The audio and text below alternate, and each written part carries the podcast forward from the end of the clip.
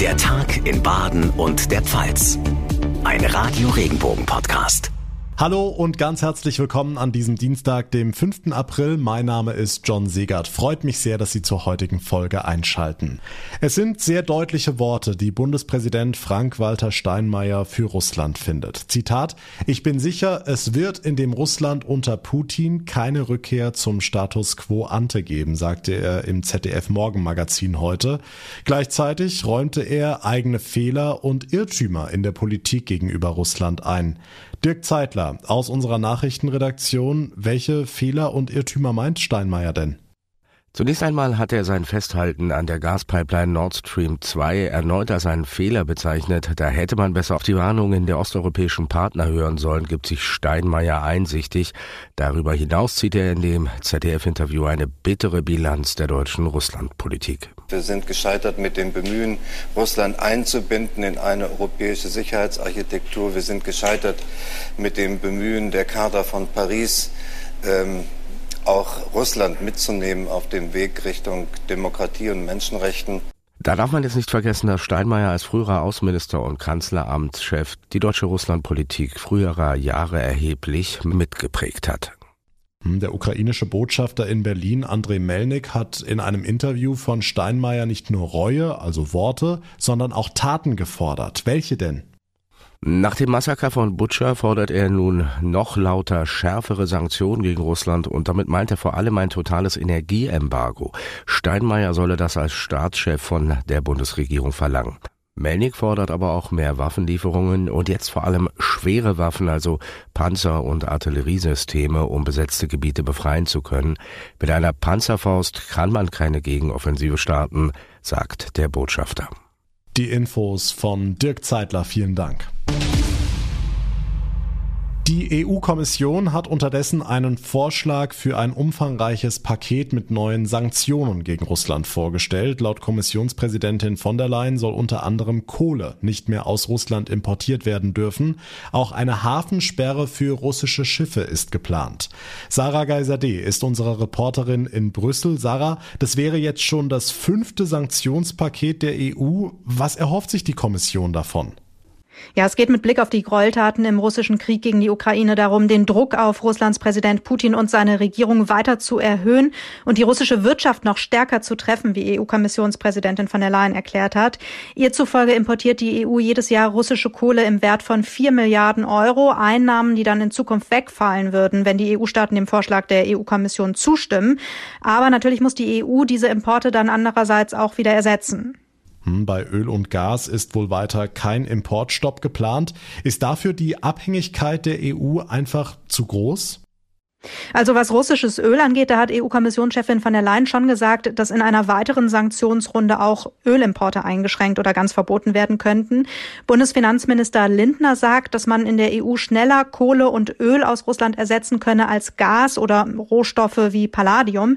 Lindner kritisiert in dem Zusammenhang scharf die frühere deutsche Energiepolitik. Es war ein Fehler der deutschen Politik, so stark abhängig zu werden von Russland. Die deutsche Russlandpolitik der Vergangenheit müsse kritisch hinterfragt und auch aufgearbeitet werden, sagt Lindner.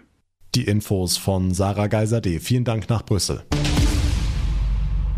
Schon länger steht der baden-württembergische Gesundheitsminister Manne Lucha in der Kritik für sein Corona-Management. SPD und FDP im Landtag wollen jetzt Konsequenzen sehen und seine Entlassung durchsetzen. Am Donnerstag wollen sie einen Entlassungsantrag im Parlament einbringen. Radio Regenbogen Baden-Württemberg-Reporterin Barbara Schlegel, mit welcher Begründung?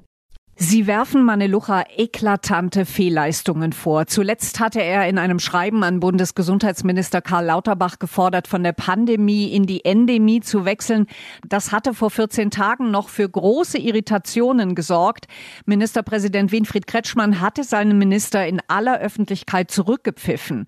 Für FDP-Fraktionschef Hans-Ulrich Rühlke ist das Maß voll. Ein äh, Minister, der auf diese Art und Weise zurückgepfiffen wird, der hat seine Autorität verloren. So ein Minister schadet dem Vertrauen in die Politik und das müsste der Ministerpräsident äh, erkennen und ihn von seinen Aufgaben entbinden. Die Liste der Entlassungsgründe ist noch länger. SPD-Fraktionschef Andreas Stoch. Wir haben in Baden-Württemberg die schlechteste Impfquote aller Flächenländer. Wir haben in Baden-Württemberg die höchste Zahl an Ausbrüchen in Alten- und Pflegeheimen, weil dort zu spät reagiert wurde. Also alles Punkte, die ganz klar dem Verantwortungsbereich dieses Sozialministers zuzuordnen sind. Das, was hier an Fehlleistungen passiert, schadet dem Wohl des Landes, schadet vor allem Menschen, die den Schutz auch eines funktionierenden Staates und eines funktionierenden Gesundheitswesens brauchen. Vor zwei Wochen sind SPD und FDP noch mit der Forderung nach einer Landtagssondersitzung gescheitert.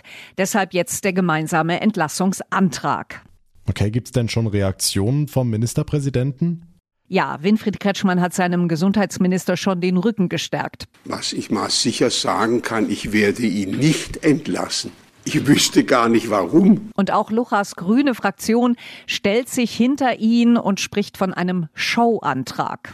Am Donnerstag also sowas wie der Showdown im Stuttgarter Landtag. Die Opposition beantragt die Entlassung von Gesundheitsminister Lucha. Die Infos von Barbara Schlegel. Vielen Dank. Viele reiben sich verwundert die Augen. Was ist mit Karl Lauterbach geschehen, wenn man jetzt die Vorschläge unseres Bundesgesundheitsministers hört? Bis vor kurzem noch der große Warner in der Corona-Pandemie und jetzt will er sogar die Quarantäne und Isolation bei Corona komplett abschaffen. Matthias Wagner aus den Radio Regenbogen Nachrichten. Was ist los mit ihm? ja, also das Gesundheitsministerium, das sorgt sich, dass zu viele Menschen gleichzeitig ausfallen könnten. Deshalb muss man ab Mai nicht mehr zu Hause bleiben, wenn man sich mit Corona angesteckt hat. Wenn man allerdings schaut, warum so viele Menschen gleichzeitig ausfallen könnten, dann liegt das sicherlich wohl auch daran, dass ja die Maskenpflicht weggefallen ist. Da kommt es in den nächsten Tagen und Wochen sicher nochmal zu richtig vielen Infektionen. Also wenn man gemein sein will, könnte man sagen, Lauterbach hat sich da selbst ein Ei gelegt. Und das versucht er jetzt mit einem weiteren Ei aus der Welt zu schaffen.